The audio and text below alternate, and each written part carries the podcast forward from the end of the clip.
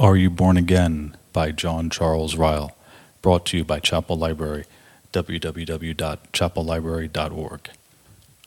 Are you born again? This is one of life's most important questions. Jesus Christ said, Except a man be born again, he cannot see the kingdom of God. John 3 3. It is not enough to reply, I belong to the church, I suppose I'm a Christian.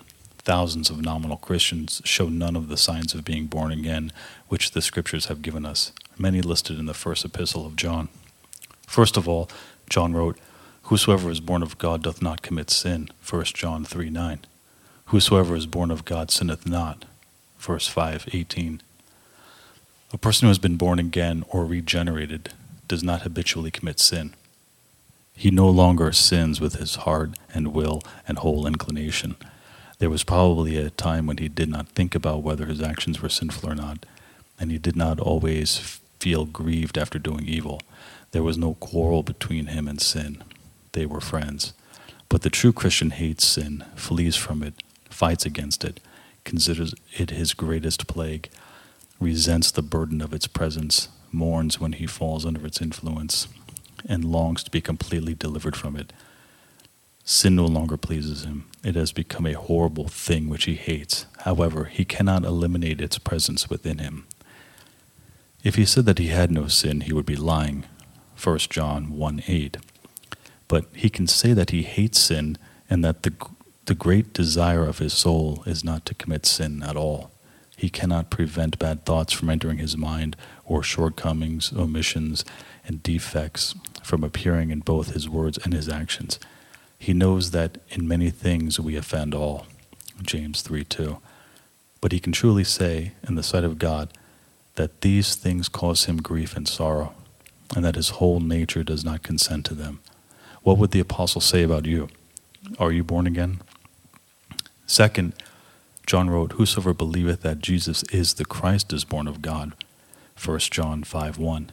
A man who is born again or regenerated believes that Jesus Christ is the only Savior who can pardon his soul, that he is the divine person appointed by God the Father for this very purpose, and besides him there is no Savior at all.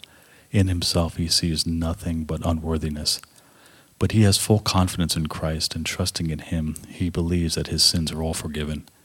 He believes that, for the sake of Christ's finished work and death on the cross, he is reckoned righteous in God's sight, and he may look forward to death and judgment without alarm.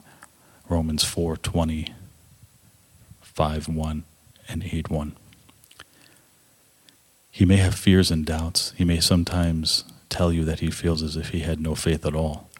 But ask him if he is willing to trust in anything instead of Christ and see what he will say.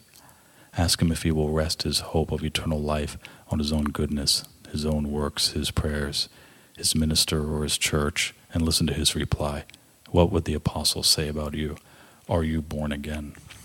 Third, John wrote, Everyone that doeth righteousness is born of him, 1 John 2:29. The man who is born again or regenerated is a holy man. He endeavors to live according to God's will, to do the things that please God and to avoid the things that God hates. He wishes to continually look to Christ as his example as well as his Savior, and to prove himself to be Christ's friend by doing whatever he commands.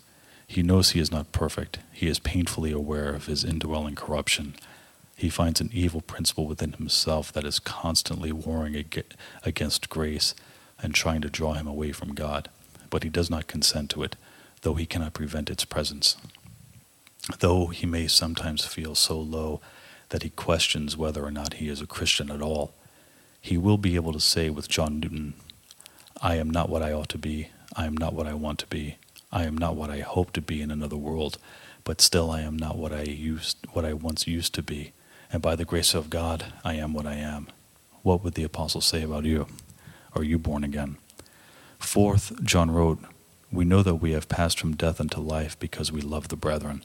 1 John 3:14. A man who is born again has a special love for all true disciples of Christ. Like his Father in heaven, he loves all men with a great general love, but he has a special love for those who share his faith in Christ. Like his Lord and Savior, he loves the worst of sinners and would weep over them. But he has a peculiar love for those who are believers. He is never so much at home as when he is in their company. He feels they are all members of the same family. They are his fellow soldiers fighting against the same enemy. They are his fellow travelers journeying along the same road. He understands them, and they understand him.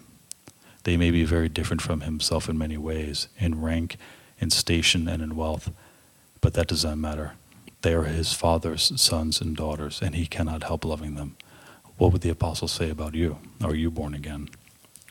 Fifth, John wrote, Whatsoever is born of God overcometh the world. 1 John 5 4. A man who is born again does not use the world's opinion as his standard of right and wrong. He does not mind going against the world's ways, ideas, and customs. What men think or say no longer concerns him. He overcomes the love of the world. He finds no pleasure in things which seem to bring happiness to most people. To him, they seem foolish and unworthy of an immortal being. He loves God's praise more than man's praise. He fears offending God more than offending man. It is unimportant to him whether he is blamed or praised. His first aim is to please God. What would the apostles say about you? Are you born again?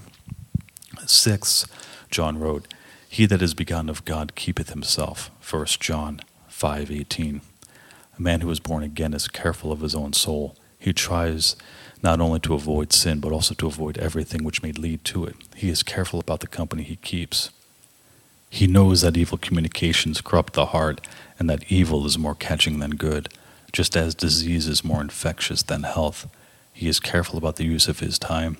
His chief desire is to spend it profitable. He desires to live like a soldier in an enemy country, to wear his armor continually, and to be prepared for temptation. He is diligent to be a watchful, humble, prayerful man. What would the apostles say about you? Are you born again? These are the six great marks of a born again Christian. There is a vast difference in the depth and, and distinctness of these marks in different people. In some, they are faint and hardly noticeable. In others, they are bold, plain, and unmistakable, so anyone may read them. Some of these marks are more visible than others in each individual. Seldom are all equally evident in any one person. But still, after every allowance, here we find boldly painted six marks of being born of God. How should we react to these things? We can logically come to only one conclusion. Only those who are born again have these six characteristics, and those who do not have these marks are not born again.